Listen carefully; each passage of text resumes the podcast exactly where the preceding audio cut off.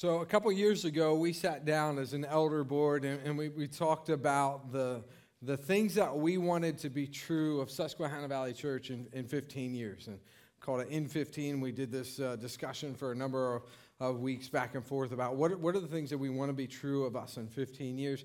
Uh, and the idea of that was if it's going to be true of us in 15 years, it's not going to accidentally happen.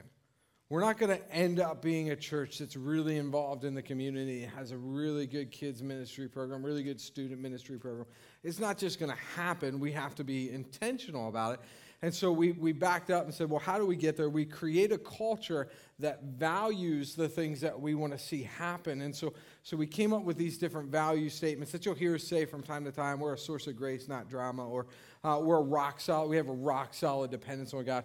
I just want to highlight two of them because there, there's opportunities for us to sort of live them out really, really well coming up, um, and opportunities that we're passionate about as a staff. And I think um, it's, it's an opportunity for us to, to be who we want to be. And so the first value is, is that everyone's invited that we want to be a church that welcomes people from all sorts of backgrounds. If a person is of the perspective that, that they couldn't come to a church because of what they've done or where they've been, that's the type of person we want them to know deeply that God loves them and that this can be a home for them. And so we've got an opportunity coming up with, with the uh, outdoor pantry where we're going to love some people who, who by all means have, have kind of shut themselves off, feeling like they don't deserve God's love, or, or they've just been through so much in life that they can't imagine that God would love them. The outdoor pantry, where we're going to give food to those in need, is an opportunity for us to say, there can be a home for you at Susquehanna Valley Church. There's a God who hasn't given up on you. There's a God who loves you. And, and, this little token of giving you food is just an example of our love for you. And so we need volunteers for that. That's next Sunday, right after church, 12 o'clock to 1.30. We're going to go over to Lingle Park. Um, and we would love for you to sign up. There's different places you can sign, different, different things you can sign up for. Um, and, and, that's in the Church Center app. Or you can just come up to me and I can help you sign up. Or, or one of the other staff members, we can get you signed up. It's an opportunity for us to be the church that we want to be. Uh, if we want to if we want to have an impact on the community in 15 years, We've got to get out in the community right now. So that's next Sunday, right after church. Um, I, I, was reading this week in my personal devotions about the time when, when the, the mission of the church kind of shifted from initially being towards trying to reach those in Jerusalem to, to the Gentile, to the non Jewish people. And there's this discussion between Paul and Peter and the other, the other apostles, and they're, they're kind of going back and forth about what this, this new thing is going to look like. And Peter says, Look, all I ask is that as you go on this new uncharted territory, all I ask is that you remember the poor.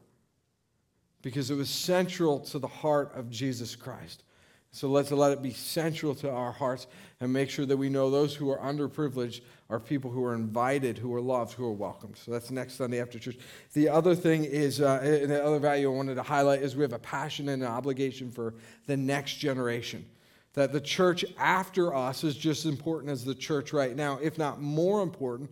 That if we want Susquehanna Valley Church to be a church, not just in 15, but in 30 years, we've got to raise up a generation of kids who are passionate about Jesus Christ. And so we do things not just with our kids, but we do things in the community as well. We've got the Easter egg hunt, and, uh, and there are a number of opportunities for you to volunteer to come out and, and be part of a day where we're going to minister to hundreds of little kids to help them have a great time, and we're going to love them well, and we're going to invite them to, to, to come back to more that we're doing here. Um, and so that's, that's going to be April 3rd. That's a Saturday between Good Friday and, and Easter Sunday. And so we would love to have you come out and demonstrate our passion and obligation for the next generation.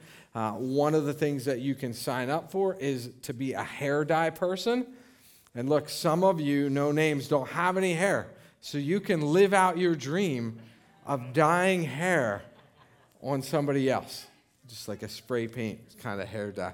Uh, no, it, it's going to be it's to be a great time for us to love kids. Speaking of kids, I, have noticed over the years a change in mine where um, they, they have this desire to prank me as their father, and and honestly, like uh, their pranks are like, let's put and it always happens to be so I can hear them. Like, but they're like, let's put sugar in dad's milk. I'm like, that's, wow, that's a good one, guys.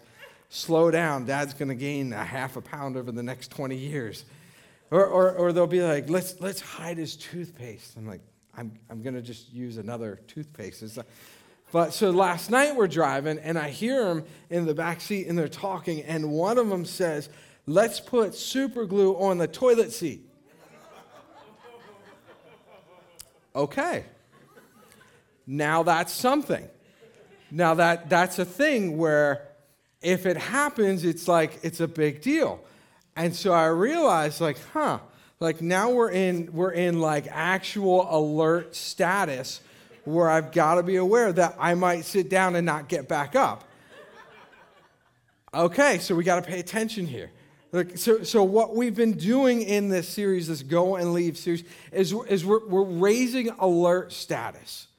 Like when scripture talks about sin, it's not like this has no effect on you, this is inconsequential. No, like th- th- Jesus raises the alert status. Like this is legitimate stuff. It's going to drain your life. It's it's destructive to your relationships. It's opposite of what God desires. Raise the alert status. And we've been looking at it through the story of this woman caught in adultery and Jesus has these words to her, neither do I condemn you. But then he says, "Go now and leave your life of sin." And what we've done in the series is actually worked backwards through that statement. Go now and leave your life of sin. So we started with sin and we said, what, what is it?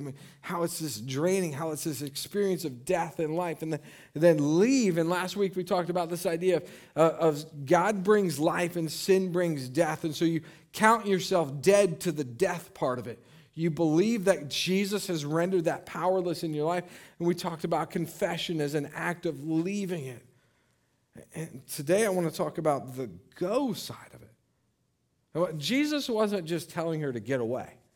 He wasn't just telling her to, to, to leave. He, he was doing something more than when he says go he uses a word that, that it would be like you, you know when they, they announce like a high school football team and they let them run out on the field and they have that big sheet of paper and they run through it to go out on the field that, that's the word go is run through to leave one place and enter another to let one thing be behind you and, and go run towards something else. It's, it's about a change in location that she would leave, in this case, leave a life of sin and go towards something. The biblical word for this, and we're going to read it in a scripture in just a minute, is the word repent. Repent is this idea that one thing used to be pleasing and one thing used to be good, but now it's not anymore, and you turn away from it and you run towards something else. So, so, so, what do we run towards? What did Jesus tell this woman to, to not just leave, but to go to? I believe it's that, that Jesus wanted her to leave a self centered pursuit, to leave a life that, even if it might have been about pleasing everybody else on the surface, was underneath at the core pleasing herself to leave that sort of lifestyle and to, and to pursue a God centered existence where we're going to love God and we're going to love people from the biblical framework of what love is, and we're going to do that well. It's not going to be about me, it's going to be about the opportunity for me to love others. And for Jesus, the penultimate expression of love is to help somebody find a relationship with Jesus Christ, with Him to be forgiven of their sins, to find their home in Him, to be loved as God Himself can only fully love. And so I want us to look at that mission this morning. We're going to look at it in this interaction where Jesus has with, with those who were the religious authority and look down on others to feel better about themselves. And, and Jesus is going to challenge them with something that I believe is also by default a challenge to to us this morning. So, Luke 15 and verse 1 it says, Now the tax collectors and sinners were all gathering around to hear Jesus. But the Pharisees and the teachers of the law muttered, This man welcomes sinners and eats with them. Now, uh, let's just stop there because you have to understand that these people groups that are involved here because you've got Jesus, then you've got the religious leaders, then you've got the tax collectors and the sinners. The, the religious leaders taught a lot, but they never had the audience that Jesus had. They never had the tax collectors and the sinners around them. It wasn't a thing. They weren't welcomed there. They, they, we started this series out talking about no moral high ground where sin is never an opportunity for you. To, when, you when you leave sin, it's never an opportunity for you to look down on somebody else who hasn't. This was them. This was a religious, elitist mentality. And they're there and they're thinking, I can't believe that Jesus would welcome such a crowd. You see this sort of language in so many of the scenes where Jesus has these crowds around, and people are saying, if Jesus knew what sort of woman that was, right? You see this sort of elitist mentality. And, and here are the two groups the, the tax collectors. The tax collectors, they, I mean, they were hated. They were people of Jewish nationality who bid on an opportunity to, to be the tax collector. And when they became the tax collector, because they already had to put all the money out, they raised their prices to line their pockets. In fact, they were so despised, if a tax collector saw somebody get murdered and he was the only witness, the tax collector's testimony wouldn't be allowed to stand because he was a tax collector. They were deemed to be so dishonest that they had no testimony in a courtroom. And that sinners, sinners were those who had been written off. It wasn't just those who had, had done something wrong. In their minds, in the minds of this elite group, the sinners were those who, because of their lifestyle, had forfeited an opportunity to be loved by God. They forfeited it. And so the religious elite are sitting there going, Are you kidding me? Why, why are you wasting your time, Jesus? These people are not only, uh, it's not only a waste of your time, but they, they couldn't possibly be loved by God. And Jesus wants them to know something entirely different about what is central to His, as the Son of God, to His kingdom. He tells them this parable. Suppose one of you has a hundred sheep and loses one of them. Doesn't he leave the 99 in the open country and go after the lost sheep until he finds it? And when he finds it, he joyfully puts it on his shoulders and goes home. Then he calls his friends and neighbors together and says, Rejoice with me, I have found my lost sheep. I tell you that in the same way, there will be more rejoicing in heaven over one sinner who repents than over 99 righteous persons who do not need to repent. Let's pray.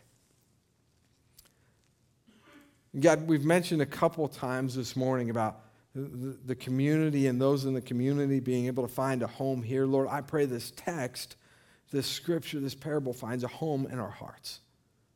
That this would define our greatest sense of why we're alive. That this would shape every conversation we have. Every interaction with every neighbor would be run through this parable. That we would see the world through the lens of your great passion for those who are lost. And we ask this in the name of your Son, Jesus. Amen. I mentioned you, have got the, the religious leaders here. To, to them, th- this was like a problem scene. I mean, they, would, they, they wanted to kick them out. Can't believe it. They're muttering amongst themselves. Can't believe Jesus is here. Because for them, for them, Jesus being associated with them meant he affirmed their behavior. That Jesus simply being near them meant that he must have approved of the tax collector's dishonesty. He must have approved of the sinner's lifestyle. And, so there's this just this deep, deep hatred towards not just them, but towards Jesus. Because in their mentality was that, that if you hung around people who had something wrong with them, there had to be something wrong with you. Jesus, he doesn't operate that way. For him, it's not that his association affirms their behavior. For him, it's that his association affirms their value, that they matter to him. They matter to God. No matter how far gone they've run, he's still willing to run after them. And so he tells this incredibly powerful, passionate parable of, of a Savior, of a shepherd who, who goes out looking for a sheep that's been lost. See, this happened often enough in their society that this would have been a thing that they knew about. The shepherd would often move a flock from one place to another, and it wasn't uncommon for, for a sheep to kind of, that, that was maybe a little bit weaker, to straggle behind and get, get left. And as the shepherd's leading, and then all of a sudden he gets to the place where he's going, and he, he thinks, oh no, we're down one. Where, where is it? They've got to look out for animals and predators that could attack, or maybe it just was laying somewhere in the desert. And, and so the shepherd runs and looks with this persistence until he finds it. And then the scene is one of just incredible care. I mean, you think about it, he carries the sheep. Why? Because the implication was that it was left behind because it, it was weak and it, it couldn't, couldn't keep up. And so so Jesus puts it on his shoulders and carries it back. And then the scene is the scene of just this incredible rejoicing. Darrell Bock writes about this in his commentary. He says, even though the shepherd pictures God's desire, disciples, the followers of Jesus, are to share his attitude. That this isn't just his heart, this is his value system, this is his culture that he's shaping. And, and, and so we're here to help locate lost sheep. We're here that that's our adventure in life. That's what we're called to. This is our prerogative. I, I loved, uh, I loved reading the book The Hobbit. Um, I just read it not long ago to my kids, and I love The Hobbit. If you're not familiar with it, let me give you a little bit of the backstory. It's written by J.R. Tolkien, and he, uh, he tells the story. It's really written primarily about this one particular hobbit, but a hobbit is like this, this I, I guess it would be a person that's like half our height, doesn't have a beard, so I am disqualified from hobbit status. Uh, but hobbits, hobbits were, were known uh, for, for particularly being very well off, and they lived in these little tiny hobbit holes that were very safe and very luxurious. And really, the greatest wonder of a hobbit was whether he was going to have not just first dinner, but second dinner. And what was he going to have for second dinner? And that was his big problem in life. Uh, and, and so, really, what we see here is in as Tolkien kind of lays this out in the beginning, he describes the hobbits, he describes particularly Bilbo Baggins that the story centers around. He says most people considered him very respectable, not only because of how rich he was, but also because they never had any adventures or did anything unexpected. And there's a sense where to be a hobbit meant that you valued everything just going smoothly. You valued a life of comfort. You valued a life of luxury and of safety until the story goes where, where, where something changes and, and Gandalf, the great wise wizard, enters the scene and, and presents Bilbo with the opportunity for an adventure. And Bilbo responds, No, thank you. We don't want any adventures here today. No, thank you. You can be gone. No adventures here. The idea of, of adventure is just so, so foreign to him in his world of, of everything being set and everything being understood and being certain. The Hobbit is really this sort of rare story of a hobbit who goes on an adventure. It, it, it really begins to awaken when, when Gandalf almost, he really tricks him into an adventure. It's a fascinating story. He tricks him into an adventure. And, and, at the beginning of this adventure, you see this reference to the sort of lineage of, of Bilbo Baggins. There's the Baggins side, which is pure hobbit, 100%, never wants to do anything that would take any sort of risk. And then there's the, the, his mother's side, the Took side. The Took side is the side which has this odd, for, for a hobbit, this odd sort of desire for adventure. And as the story goes on, you see this battle back and forth of which side is going to win the side of, uh, uh, of Hobbit, the side of Baggins, which is, is going to prefer safety and, and certainty, or is it the Took side, which, which wants this sort of wild, courageous adventure in life? At the beginning, you, you see this played out where Tolkien writes that then something tookish, the mother's adventure side, then something tookish woke up inside of him and he wished to go and see great mountains and to hear the pine trees and the waterfalls and explore the caves and wear a sword instead of a walking stick. There's part of him that deep down wanted life to not just be safe and comfortable. There's part of him that longed for this sort of adventure. And Tolkien, writing from a Christian perspective, underlying much of the Christian faith, understands that within each one of us, Those two sides exist. The sort of Baggins side, which wants everything to be safe and convenient, wants everything to go just as we had planned. And then, then there's this other side, the, the took side. The side that says, no, no, no, we're not just here to live amongst the 99, but we're here for the adventure of finding a lost sheep. We're here to have something more about us. You, you, see, Christianity is not just this sort of social means by which we have everything that we want, including a faith circle by which we feel nice and safe and comforted. comforted. But there's an adventure to it. An adventure that's, that's symbolized by and, and lived out by the Son of God Himself, leaving the luxury of heaven and coming upon the face of this earth on the greatest adventure to give His life for us. And then he can say to the disciples, Go and make disciples. What's he saying? He's, he's saying, You're in a journey, you're in an adventure. That this should awaken something that we tend to suppress. And I, have said it numerous times over the years that in an American Christianity that's often marked by luxury and convenience, the greatest problem, just like the book of Amos, we become so consumed with keeping that which keeps us comfortable that we fail to see that we're on the greatest adventure and the greatest mission to reach a world for Jesus Christ. For Jesus and his disciples, this life is not for, for the baggins, but for the took. This isn't simply about what will make these days pass, but what is, these, what is it that makes these days worth living at all? It's not about just, just what gets me through, but it's why am I here? What is this adventure that Jesus has me on? See, when Jesus says to this woman, Go now and leave your life of sin, he understands that in one sense, there's the opportunity to simply make this all internal, make this all about me. That's the life of sin. But Jesus does what? He tells her to go, to run, to get to something else, to make life the center of life, the seed of life, to be something other than that which just makes me happy, to reach lost sheep. The next two weeks, we have opportunities to reach lost sheep, to reach them in the outdoor pantry, to say to them by handing them food, We love you, we care about you. And deep down, what you need mostly is not just a meal but it's to have a relationship with this God who has not written you off. To look at little kids and say, this can be a place for you to feel safe.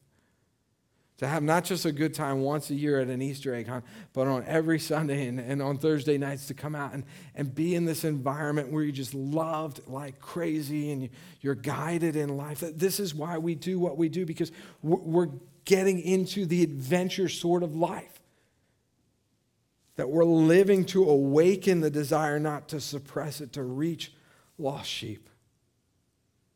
So I, I want to give you two reasons, and, and we'll give challenges along with each one, but two reasons that you should awaken your sense of adventure and follow after Jesus Christ and, and joining his mission to help lost sheep find their way home. Uh, the first one is that you leave, you are leaving a life that drains for a life that overflows. You're leaving a life that drains for a life that overflows. That's, that's been part of my big argument here is that sin just drains you. It drains you of the joy, it drains you of desire, it drains you of compassion, it, it just drains you of care and consideration for others because, because it's all internalized, it's all, it's all put back towards me. And Jesus is saying to this woman, Go and leave a life of sin. Leave it. Leave that which drains and go to that which fills and overflows. There's a scene in heaven, isn't there, in the parable? There's a scene. And Jesus sort of just naturally, beautifully flows from, from, from a shepherd rejoicing to, to heaven itself. Just overflowing with this joyful sound. I was watching some of the NCAA basketball tournament, and, and afterwards, uh, or uh, during one of like the, the pregame pregame press conferences, they were talking about the coach's his his message to his his team, this underdog situation, like you guys can win. And he talked about this. He said, he said, I want you to pursue the sound of winning. You know, the sound of a locker room just being exuberant and joyful. He said, chase after the sound of winning. That's what Jesus says. There's going to be a sound of winning one day where heaven itself will rejoice over a lost sinner that you very well may, very well, may, excuse me, very well may have had a key integral role in bringing and leading that person back.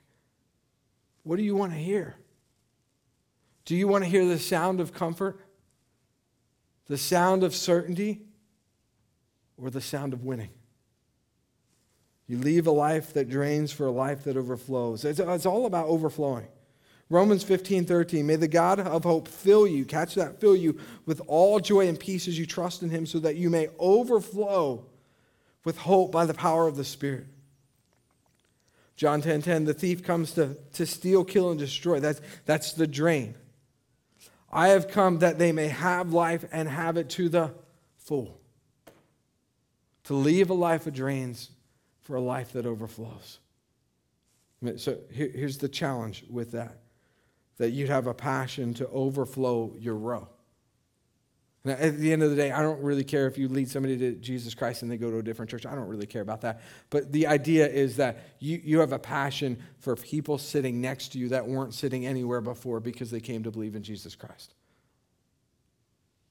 We got a guy who comes here who in the past year who's invited any who's invited more people to church than I've seen anybody else in their entire life in the past year. And, and I look at that and I go, wow, why like why is that not me? What is it that he has? He's got a passion. And he sees the need. Let's see the need.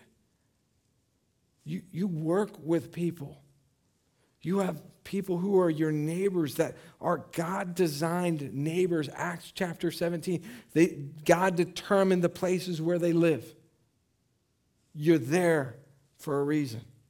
They're there for a reason. How cool would it be if they were sitting right next to you, singing songs about Jesus Christ for a lost sheep to come home? When you hand that box of food out in, in, in a week, Maybe that's the first step back. Maybe that's the first time they'd even consider that, that they could enter a place and not be judged. Overflow your row. Second reason I, I, want you to awaken this sense of adventure in you is because, quite honestly, it's our turn to run. It's, it's our turn to run. And the scripture uses this metaphor to talk about the adventure, the journey, the, the mission that we're called to. In Acts 20 and verse 24, uh, uh, the scriptures say, However, I consider my life worth nothing to me. My only aim is to finish the race and complete the task the Lord Jesus has given me the task of testifying to the good news of God's grace. That's it. That's my only aim.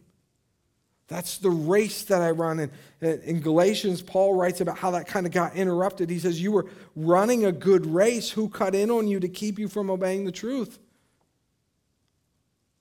It's a race. It's, it's not about just sitting there and watching others run. It's not about the pastor run. It's not about the staff running. It's not about the elder board running. It's about all of us in this race. It's like, it's, it's really, it's like a relay race in the generation before us.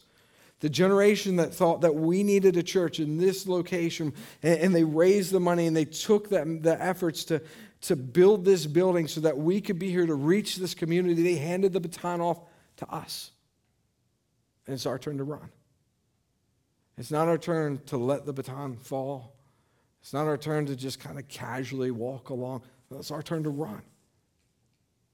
Don't let other things cut in to keep you from, from running. This is, look, this is what we're saved to do.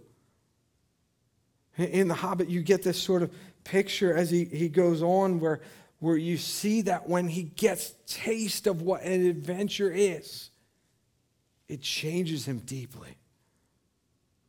And the old home and all the luxury and all the safety just, just could never satisfy him the way that this does. Here's the challenge with, with our turn to run that we expect to see the work has already begun. And it's sort of an odd challenge. Most of them are like do things. This is, this is a faith thing. One of our values is we expect God to do great things because He always has it. We would live with a sort of forward expectation that where I go, God has already been there first. There's this scene in, in, Luke chapter 10 where Jesus is sending out 72 of his followers to go preach the good news of the kingdom of God.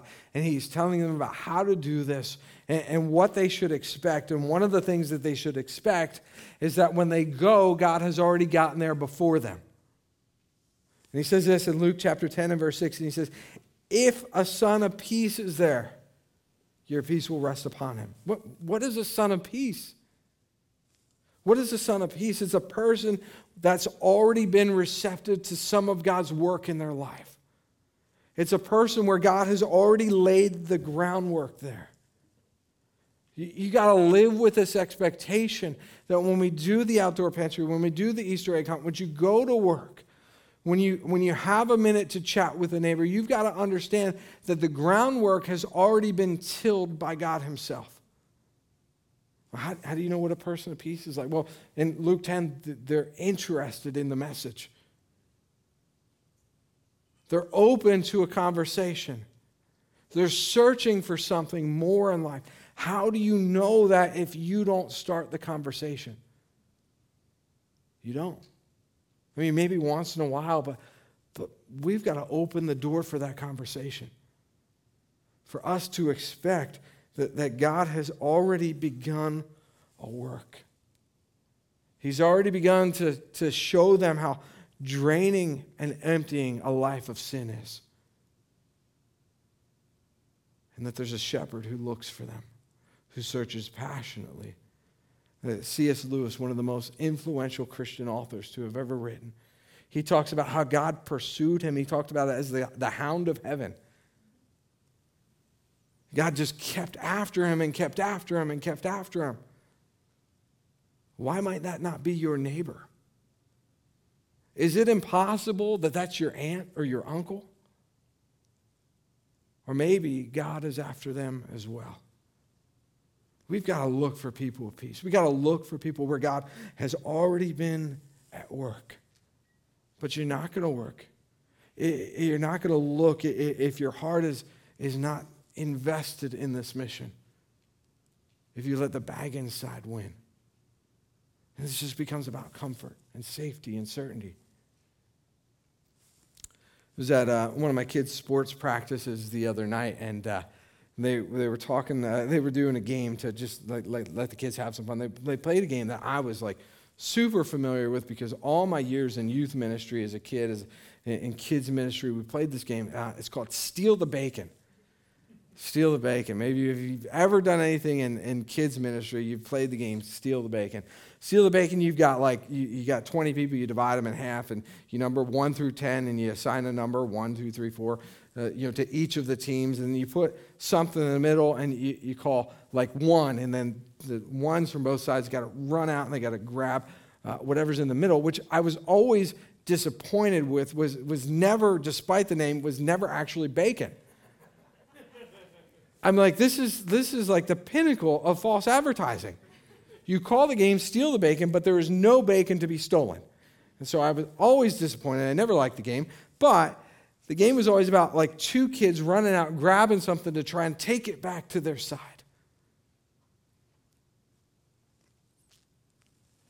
There's a side of you that could just pass life in absolute luxury and safety and certainty. And Satan could steal your heart back to his side. Or there's a battle where, where Jesus can grab that and he can run it back and he can say, Yeah, you're, on my side of this. We're going to live out not the Baggins comfort side, we're going to live out a life of just passion for people to know their Savior. And you're going to help sheep find their shepherd. Who gets to steal your heart? Because the mission tells you your answer. Let's pray. Our Father God, I pray that the passion with which you sought us after, the people that you put into position in our lives, and the way that you line things up so that, that we would just turn to you is a mission, an adventure that every one of us would sign up for. I pray that you take our heart. Lord, I think of this scene where, where the religious elite are looking at these people with disdain, and you're looking at them with love. Man, Lord, I pray that we look at people with love.